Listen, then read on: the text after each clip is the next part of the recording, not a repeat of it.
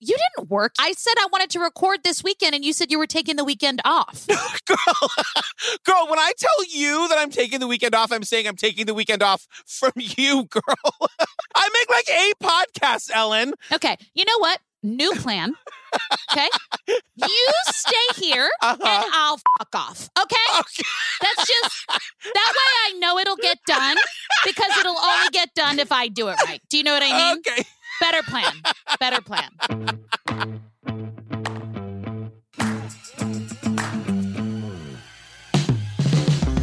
Hi, Ellen Marsh.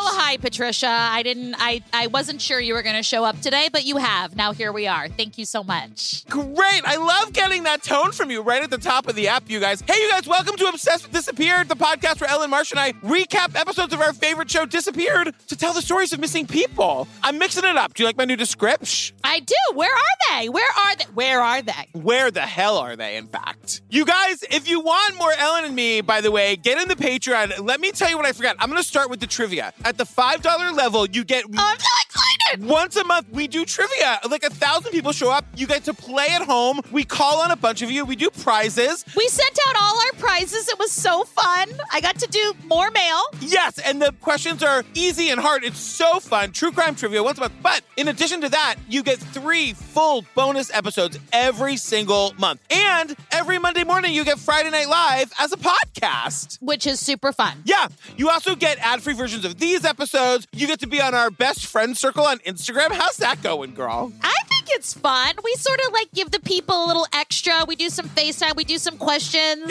Yeah. A little more of us. But listen, that might be someone's worst nightmare. Who knows? You guys also follow us on Instagram. It's The Disappeared Pod. Every Friday night at six p.m. Eastern, we go live. Um, we take your questions. I get drunk. I make fun of Ellen. Uh, a week or two ago, it got kind of heated. Sometimes we fight right in front of you, you guys. It's live. You never know what's going to happen in there. Never know what's going to happen. Speaking of live, we also go live on our Instagram every Friday at six p.m. I just did the Instagram, you silly goose. Oh, wait, that was Instagram. Wait, that's what you were just talking about, about Instagram Live.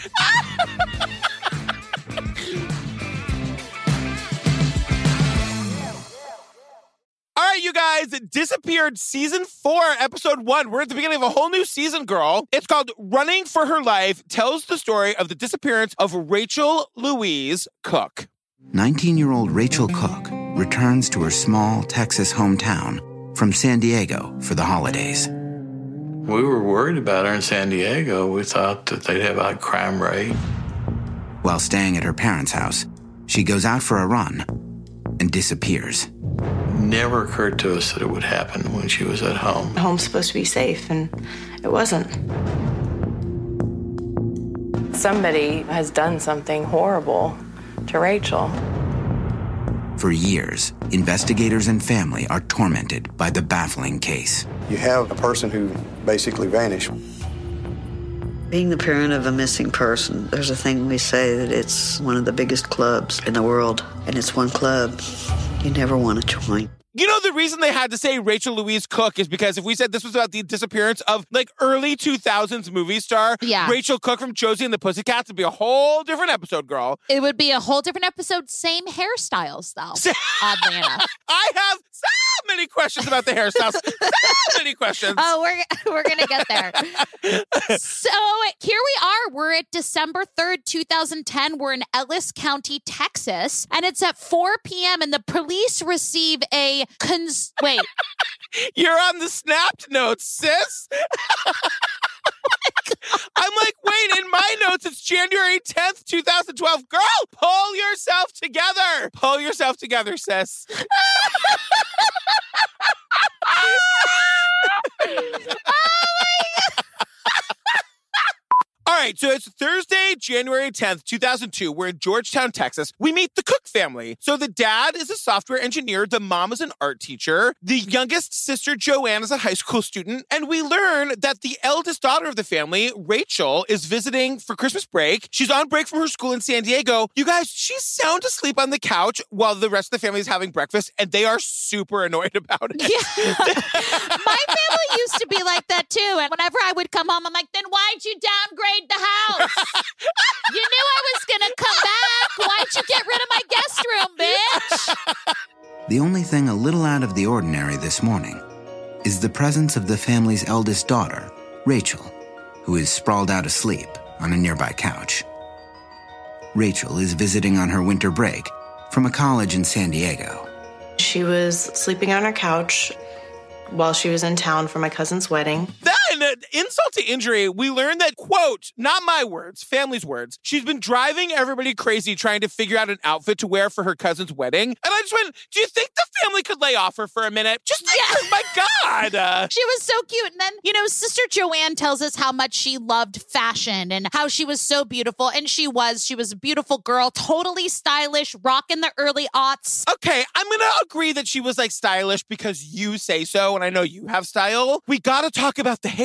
Okay, all right, I'm okay, there, okay. I'm there, I'm with you. All right, let's talk about the zebra hair. We're talking early aughts, Christina Aguilera, yes. Kelly Clarkson. Zebra hair was the hair you wanted to have. It was a commitment, don't get me wrong. Dear, wait, well, let's explain what it is. Like, she's got this, like, blonde hair where there are, like, chunks of, like, a color that can only be described as, like, Cabernet. So it's, like, blonde Cabernet, blonde Cabernet. I'm so sorry, so... Oh. Just, well, are just you? To, you don't, I don't know what you're going to say, but you don't sound super sorry. Yeah. Just, just so you know. I mean, it was a style that we all aspired to and could not pull off. There are three people that could pull it off.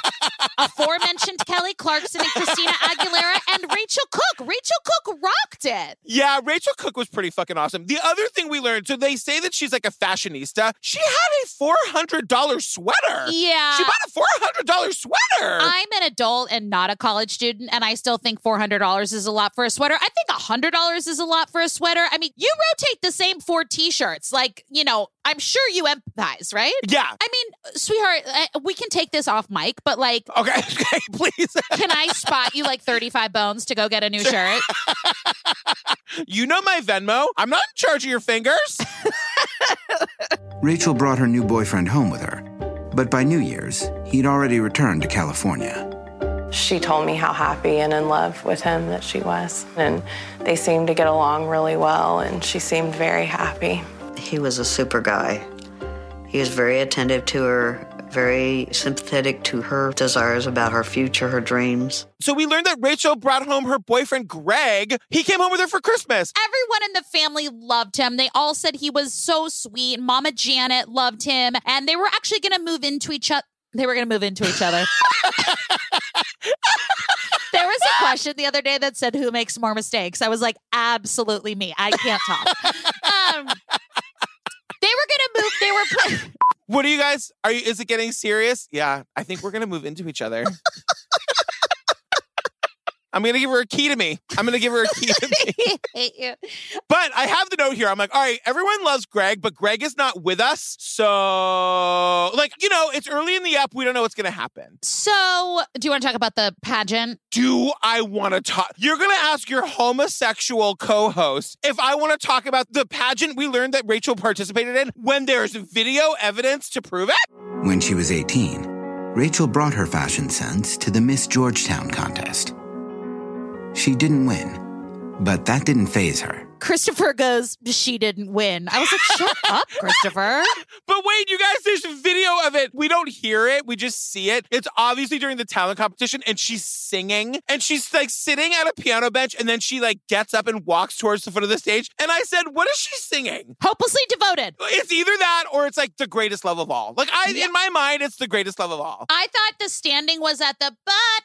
Now, there's nowhere to hide. But yep. It's like the big dramatic swooping thing. Yeah, totally. Anyway, she didn't win. But the dad says, and I could totally relate to this, the dad says to us, you know, she just loved life. Like, she couldn't get enough done in a day. Yeah. And I was like, oh, I really relate to that. Like, yeah. You know, like, I, I totally understand what it's like to be excited about your life and be like, there's just not enough hours because, like, it's all fun and good, you know? Yeah.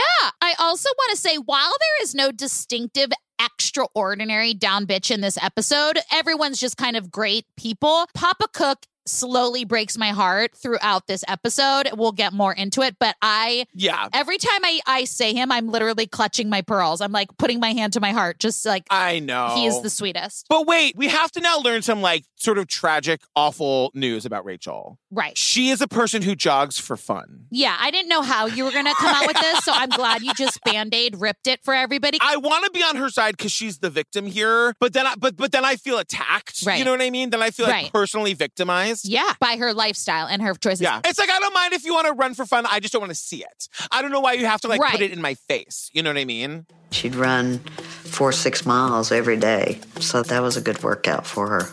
It kept her in shape.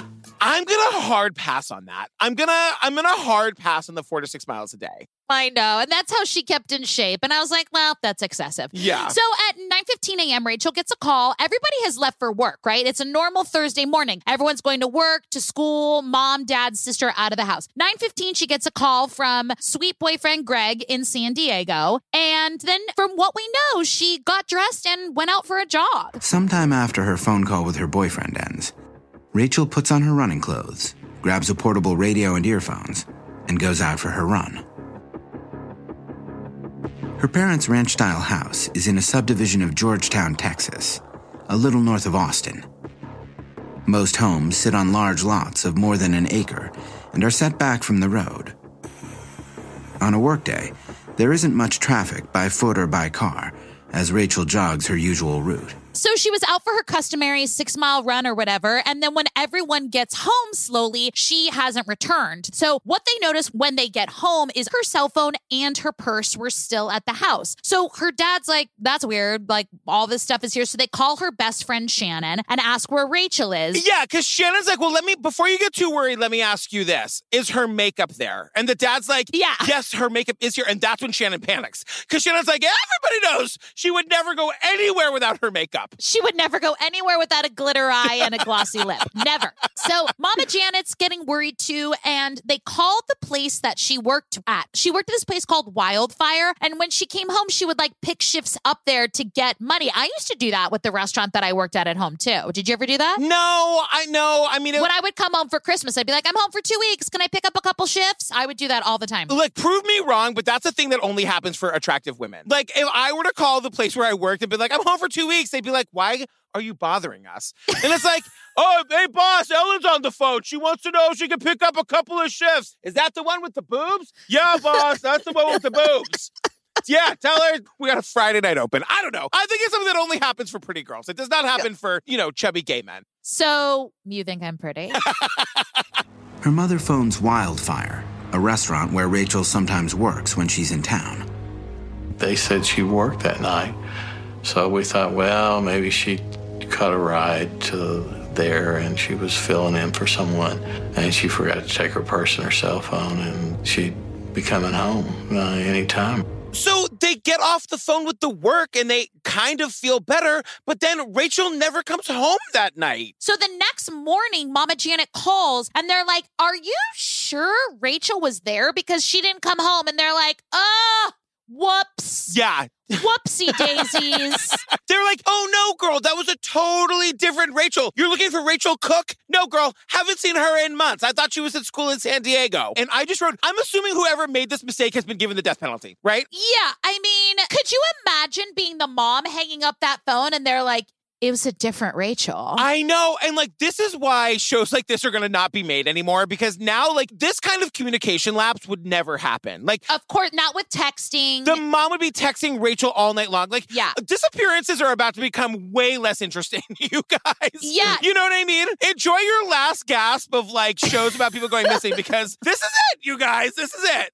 I decided that I was going to go out and drive Rachel's jogging path. I drove that really slow, looking to see maybe she got hit by a car and might have been laying on the side. Janet Cook checks out the local hospital. It has been more than twenty-four hours since Rachel went out for her run and disappeared. Neither parent finds any sign of their daughter.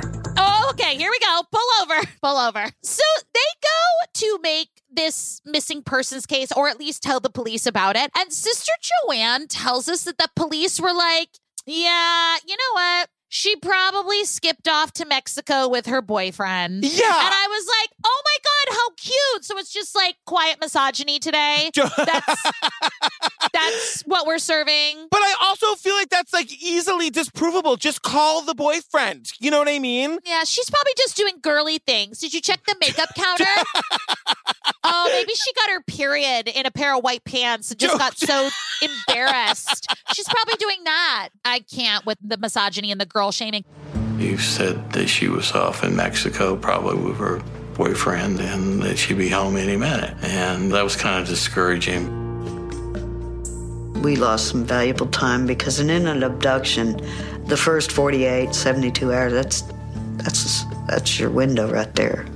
And we lost it. But the family gets super proactive. They arrange their own search. So the mom is telling us that, like, they're like, well, fuck it. If the police aren't going to take this seriously, we're going to tell everybody we know. Come, like, search the area where, you know, like the running area where she probably went missing. And a cop actually shows up at noon on Saturday. Yeah, he's like, whoa, whoa, whoa. What are you guys doing here? What are you doing here? What are you? They're like, we told you our daughter was missing. You didn't do fuck shit about it. So we got our friends together and we had a search party. And they're like, no, no, no, no, no, no, no. We do this. Search parties around here. And it's like, I love that that's Sharon Bag of Bones' brother, who's a cop in this town in Texas. Yeah. No, no, no, no, no, no, no. What are y'all doing here? What are y'all doing here? Are you being a hysterical lady again? Mom, are you being crazy? Women are so crazy, aren't they? Did you break a nail, little missy? Come on, lady, see that broken nail? And she's like, bitch, my kid is missing. And they're like, why didn't you say so in the first place? And then we meet Detective Matt from the Texas Rangers. Wait, and- wait, wait, wait, wait, wait, hold on. What does best friend Christopher call them? I don't know. The next day, an investigator from the legendary Texas Rangers joins the investigation. He calls them the legendary Texas Rangers. And I was like, okay, let me tell you who is legendary. Dolly Parton, legendary. Oh. Stevie Wonder, legendary. A Miss Whitney Houston, I would put in the legendary category. Hey, wait, wait, go, wait, wait, what about like, what about like a, a, a sensible Robbie Williams? That will be a pass for me. Legendary and certain, not braggable. Legendary, not in the bedroom. Right. No, I'm kidding. He was lovely. Remember the other day, you were telling the story that Robbie Williams called you poor? Yeah. And I was like, Robbie Williams is not rich. Robbie Williams is like does not have money. Yeah. And then I Googled his net worth. You guys, three hundred million dollars. Yeah. Knowing that, would you do things differently? I mean, I, in, in a, I would have done a lot of things differently in my life. You'd rather marry the dirtbag with the coffee shop and the Mini Cooper than the guy with the three hundred million dollars? Did I ever tell you about the time that we ordered room service and it was more than my rent? Literally more than my rent. Actual numbers that equaled more than the thirty days I pay to have a roof over my head. We ordered pancakes. Not a lie. Oh, my God. At any rate, all to say the Texas Rangers are not legendary, Christopher. Let's pick our adjectives a little bit better. Carry on. But so the dad says, like, the reason he likes this, like, Texas Rangers guy is because he's the first one to say, like, we don't think she left on her own. And so, like, now the family sort of feels like they're finally, like, on the right track. And so the official search begins on Sunday, which is four days after Rachel vanished. They've got people on A T Vs, horsebacks, helicopters, and Equisearch. Yeah. I'm going to tell you this. The reason why, look, the reason why if I go missing, it'll be easier to find me than some of these people is because you're not going to need an A T V or a horseback. That's the service I'm doing America by living in a goddamn city. Yeah. Although I can imagine you on an A T V going down eighth avenue. Get out of my way. She's missing. She's missing. Do you remember that part in Annie where she sneaks out in one of those big laundry bins? Yes. What if you just like got like thrown in like a Mister Bundles like thing and you were just, because they have those all over like sixth avenue in the fashion totally. district, right? I'd be concerned for one minute and then I'd be like, oh, this shit is comfy. I haven't had a nap in a decade. Bye. Detectives struggle to set up a timeline of Rachel's last known movements. She was last seen by her mother and sister around eight a.m. on Thursday. Cell phone records confirm her last phone call was with her boyfriend in California, ending at nine fifteen a.m.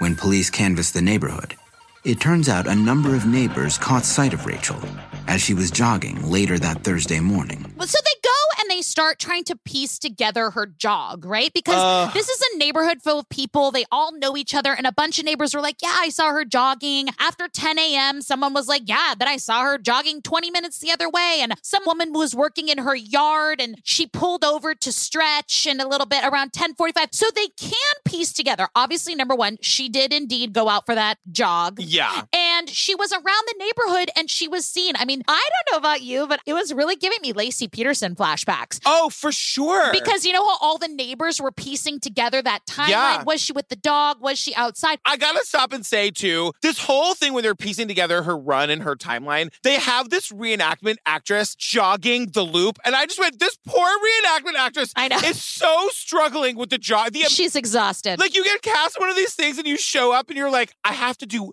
what? Now, at one point, the poor reenactment actress's face is like bright red. She's got sweat pouring down her face and she's basically hunched over. And I'm, I love that they're just like, all right, Caitlin, we're going to need you to take it again from the top of the street. If you can pick up the pace, you're slowing down production just a little bit, girl. They're like, honey, this is T V. Right. If you want to play with the big dogs, you got to stop pissing like a puppy. Let's go. Anyway, then Christopher says maybe she disappeared into thin air. And Christopher, you know that's a trigger for me. So whatever. But the last known sighting of her was around ten forty-five. And, and they say there's no indication that she entered the house. And hot Matt, Texas Ranger, goes, so assumptions were that she was abducted during that jog from the neighborhood in which she lived. Christopher, this is why they're not legendary, girl. Yeah. Like, you know what I mean? What were the other options you guys threw around before you landed on she was abducted from the last known activity that we know that she did?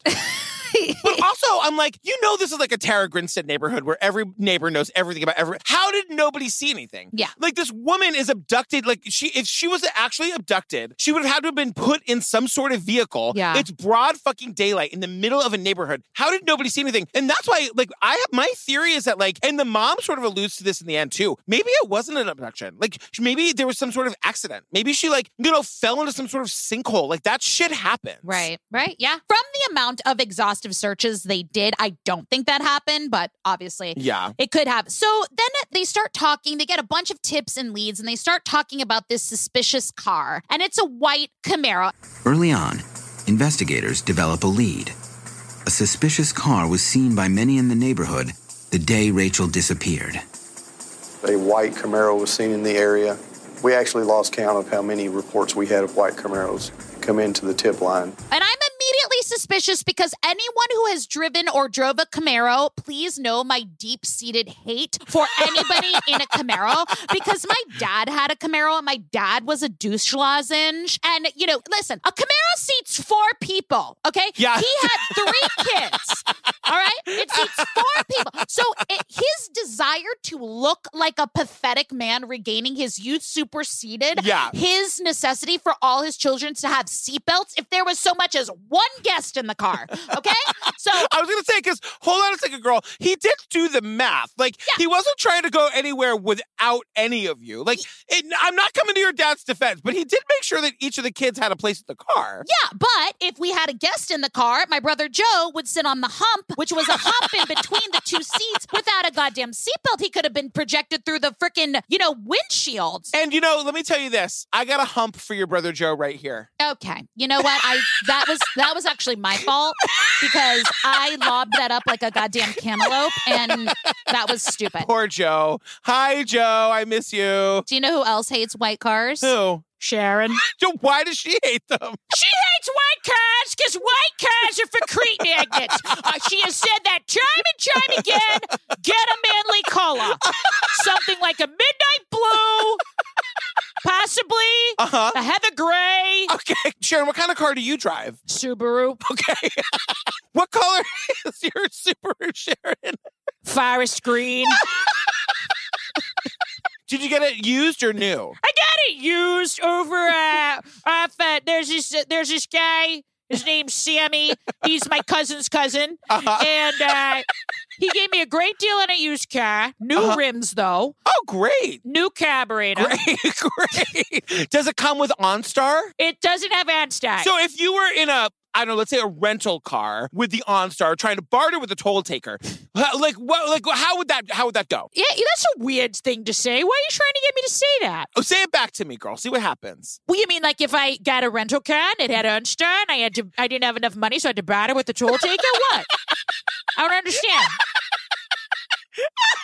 Anyway. Oh, Sharon, I love you. I love you. I loves you. I hate Camaros. I hate white cars. One report mentions a jogger in Rachel's age range near the Camaro. Another suggests a young woman possibly struggling in the car. Investigators worked really hard to locate that particular car.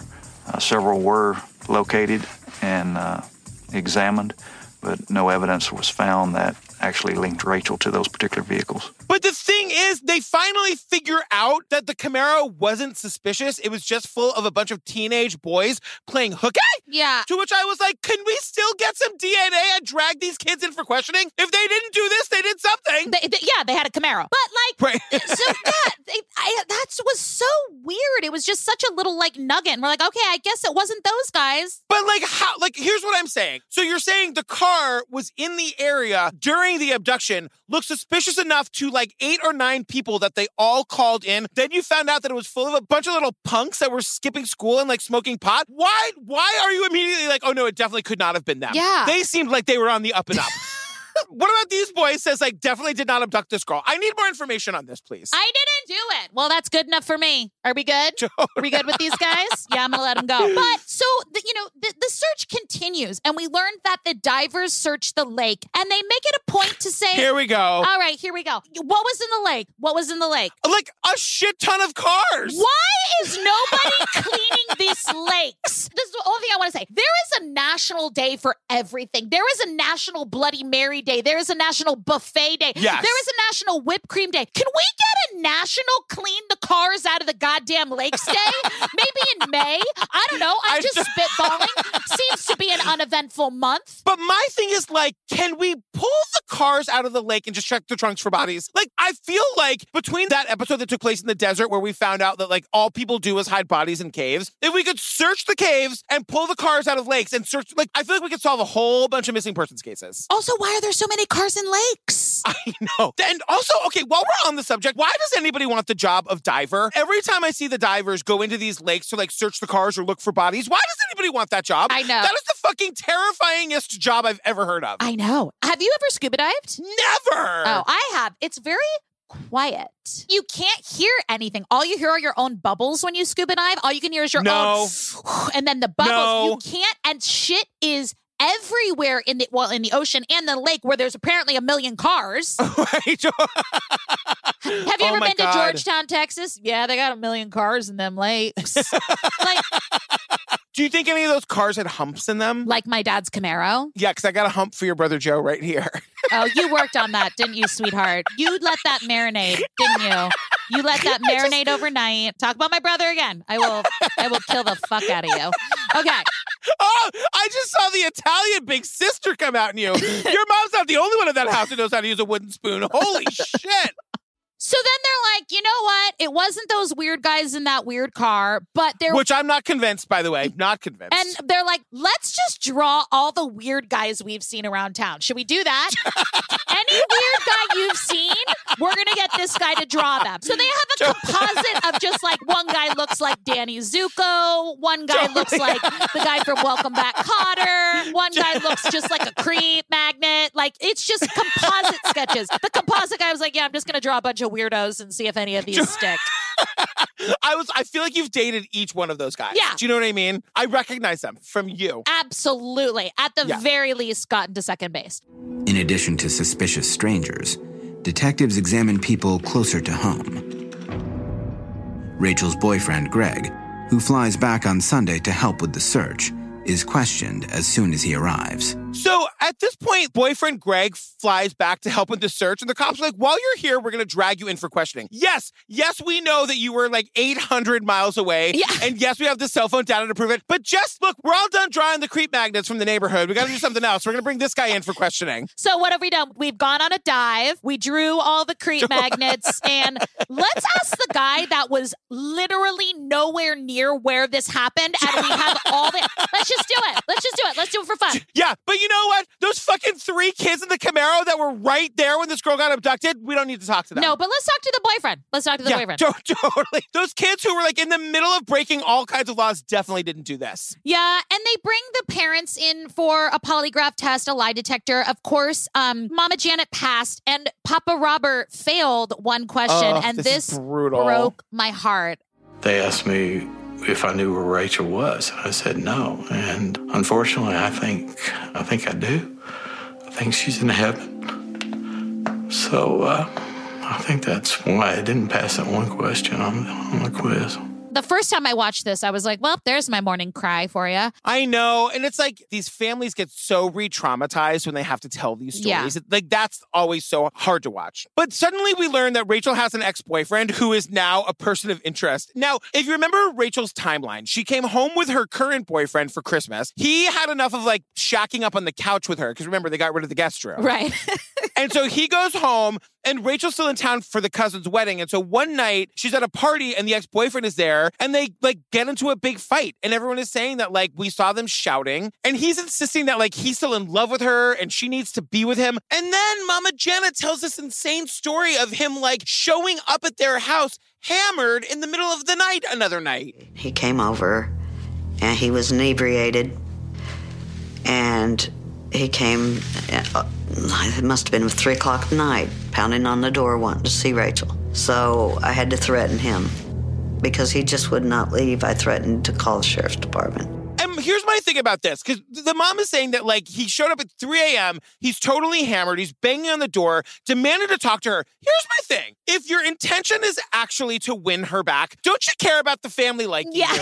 And isn't this, like, a swift path to that not being what happens? yeah. You know what I mean? Rachel's mom is like, well, I had to threaten him. And I just had this image of her taking a shotgun off the coat rack and kicking the door open. She's like, no, girl, I just called the cops. That's all. I'm like, this is Texas. You can't show up at somebody's house at three in the morning and expect you're not going to get shot. I would never. Yeah. In fact, my sister lives in Texas. If I go and visit her, I will be inside after four p.m.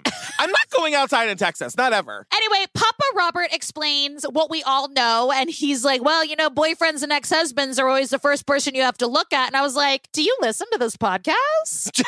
Are you on the Pates, Papa Richard? So a year passes and there's no clues. And we get the theories. And, you know, we learn, like, the theories are, oh, this is so terrible. Remember, it's broad fucking daylight. And the dad says, you know, she was either abducted at the end of her jog or right when she walked into the house because they never locked their doors, girl. Mm. I know. So, like, imagine you finish your jog and, like, you walk into your house and someone's in there robbing it and instead they just abduct and yeah, kill you. Yeah. Can I make an impassioned plea to the people to lock your fucking doors? Yes, please. Lock your goddamn... It's one simple thing you can do to not get abducted. If there's one thing you can do today, wear a mask. If there's one other thing you can do, lock your goddamn door. There. Yeah, lock your doors. We learned that the parents' marriage sadly fell apart, which, I mean, losing a child, I mean, how can you go on, really? And they were, like, they wanted different things. Like, the mom wanted to be comforted and loved and the dad wanted to, like, go on a crusade to find know, her, you know? I know. And the poor, like, other daughter gets caught in the middle. It's very, like, I'm surprised all of these cases don't end up like this. Yeah, I mean, they're lovely people. It's just that heartache. I mean, that just, of course, you wake up in the middle of the night and it just, I can understand how, you know, your relationship would definitely suffer. I can definitely understand that. And the dad says that, like, finding her became such an obsession that yeah. he got laid off from his job. Oh, yeah. And I was like, who fucking lays off the dad of a missing kid? Can you imagine? Robert, could you come into the office? Please close the door behind you. Are you yeah, kidding me? I know. So it's August two thousand six, and there is some breaking news, you guys. Then, in August of two thousand six, investigators get what looks like a clear breakthrough in the case. From prison, a convicted murderer contacts authorities with a stunning story. Um, well, here we go, ladies and gentlemen. Um, be sure to check your tickets. Make sure you have, it is clearly marked for the rage train. Um, because here we go. Just make sure they're, you know, time and stamped and everything. We want everyone yeah. who has a ticket to get on. Um, plenty of room. Don't crowd. Plenty of room for social distancing. Uh, and let's let this rage train lead to the station, shall we? All right, great. So it's August two thousand six, and they say there's a clear breakthrough in the case. There is a guy, a murderer. His name is Michael Moore, and he contacts the authorities. Michael Moore, it should be said, completely unrelated to the author and filmmaker. Right. Okay. The director of Fahrenheit nine eleven claimed responsibility in the death of a young woman today. J- no. Different Michael Moore entirely. Continue. Different Michael Moore. Continue. Yeah. Choo-choo, motherfuckers. Everyone's still here? Great. Here we go. So he says he's responsible for the disappearance. And we learn about him. This guy, Michael Moore, has he's been a career criminal since he was thirteen years old. Can you not scoot over the word career criminal? Moore has spent much of his adult life in prison. At the time of his confession to law officers, he is serving four life sentences for the two thousand three robbery and murder of a young mother and her unborn child in a town neighboring Georgetown. You guys, he is currently serving four life sentences for a two thousand three robbery and murder of a young mother and her unborn child. Both Detective Hawkins and Texas Ranger Lindemann, among others, interview Moore in prison. He tells them he was driving around the neighborhood looking for someone to rob when he saw Rachel. He advised us that he killed Rachel Cook and named locations that he had taken her.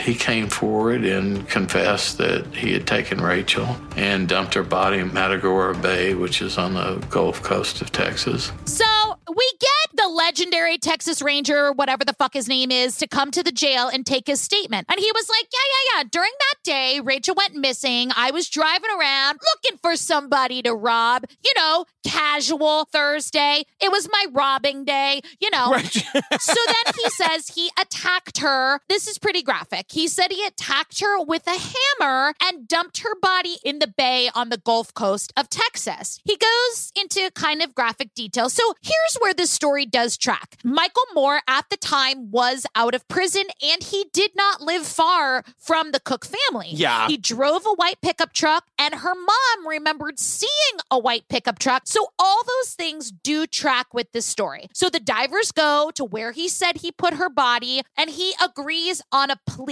So, like, what is happening is he's admitting to this murder, and in exchange for telling the family where the body is, he's going to get eighteen additional months. Now, that sounds insane, but we have to remember that he's currently serving four consecutive life sentences. So, like, this guy's never getting out of jail. And, like, what the family is getting in exchange for agreeing to this, like, bullshit eighteen months is that they're going to find out what happened. They're going to find, hopefully, they're going to get the remains back of their daughter, and they can actually give her, like, a proper burial. Right. So, November ninth, two thousand six rolls around. This is the day he's going to make his official statement in court.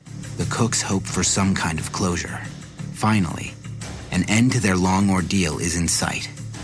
They gather their family and friends and go to the courthouse for Michael Moore's plea hearing. Now, let me give you a visual. This courtroom is packed. We see video of it. That's how we know. Yeah. Like, it's packed. It's packed. There's cameras. There's people. The dad is there. The sister is there. And it isn't somber. It's very, like, it's not excitement. It's right. Just like, this is where we're going to find out all of these, you know, years of wondering. We waited four years. And this courtroom is packed with people. So the judge calls the state versus Michael Moore. And he says, you are charged with the murder as alleged. How do you plead? And Michael Moore says, not guilty. And the judge is like, I'm sorry, come again?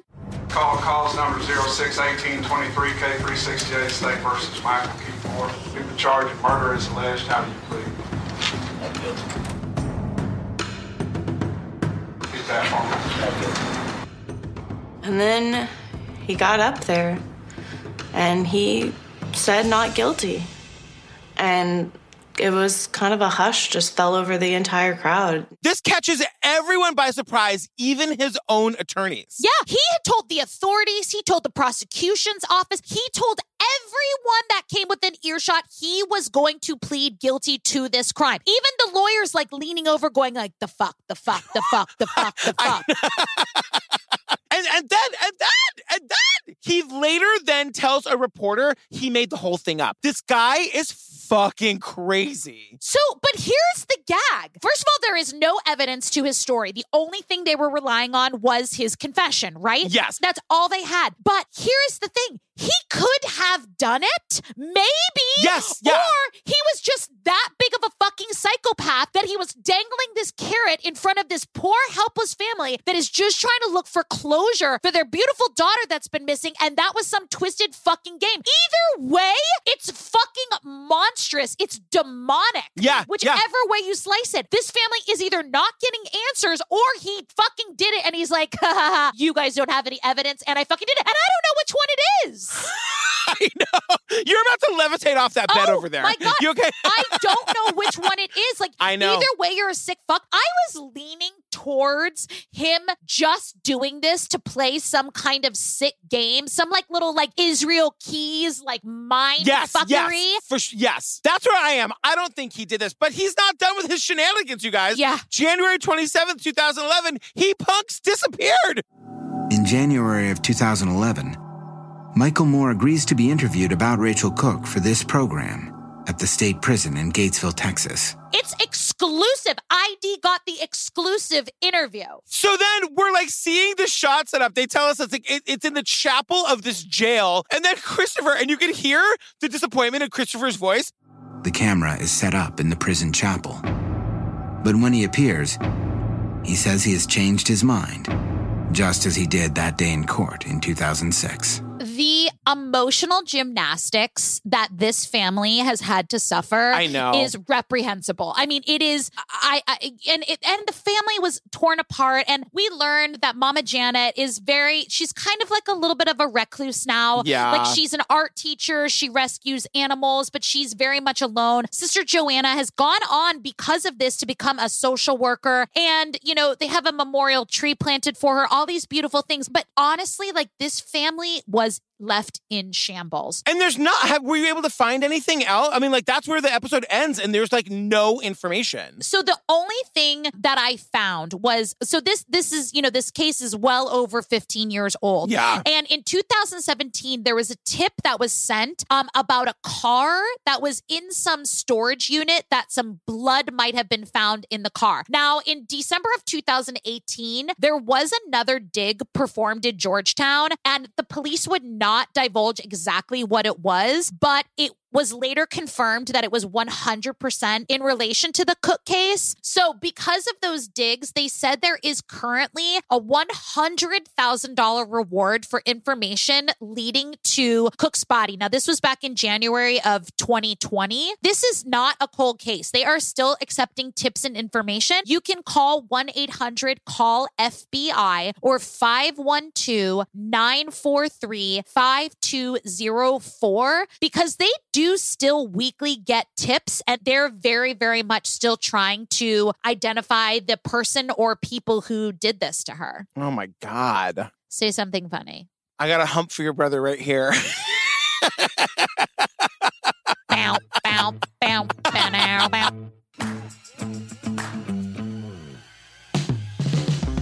Oh my God, you guys, that's episode one, season four. Girl, we're going through them. We're going through them. I know. I'm just glad Christopher is still here. I'm really nervous about the season that comes up without our Christopher. I know. I know. You guys, if you want more Ellen and me, join us on the Patreon every month. You get three full bonus episodes, ad-free, plus our monthly trivia. You guys, our monthly trivia is insane. Over a thousand people played last month. It's for everybody at the five dollar level. The questions are all true crime and O W D and Ellen and me based. They're not that hard. You can play at home. The play-at-home option is super fun and interactive. Um, at the ten dollar level, you also get ad-free versions of these episodes, and you get to be on our Best Friend Circle on Instagram. Which is super fun, and you can always catch us Friday nights at six p.m. live on our Instagram, The Disappeared Pod. You can follow me on Instagram, at Ellen Marsh. You can follow Patrick, at Patrick Hines underscore. I'm also on TikTok. I'm on TikTok. And join the Facebook group, you guys. Obsessed with Disappeared Podcast Discussion Group. That's it, girl. Loving you. Um, loving you. We love you so much. Bye. Bye. Bye. Is our best friend not the announcer? He is. Did you watch the episode? I did because everyone was like, it changes announcers. But I was like, that sounds like my Christopher. It is our Christopher. Because everyone was like, it's not Christopher. And I was like, then this is a Christopher, like, impersonator. There is somebody going around cruise ships all over town impersonating Christopher. It is him. It's okay, totally good. Christopher. But wait, did you, like, have a camcorder when you were growing up to, like, make the home movies? Oh, yeah. My parents loved their camcorder. Okay, richer than me, richer than me. That's all. It was a trick question, and you fell right into it. Did not have a camcorder. People so... in the group, people in the group love it when we have a pour-off, by the way. Does Pam listen to the podcast? Does she even know what you do? No! no. My mother like, consistently asks me where she can watch my podcast. Mom. Is that the one with the boobs? Yeah. All right, tell her, tell her we got a shift on Thursday night. Wear something skimpy. And I don't want to be crass about it, but I will point out the places on my face that the sheriff can set. Okay. You it's know? Odd. You know what I mean? Okay. I didn't know you were going to go there today, which is fine because I should have known better. Yeah. Okay.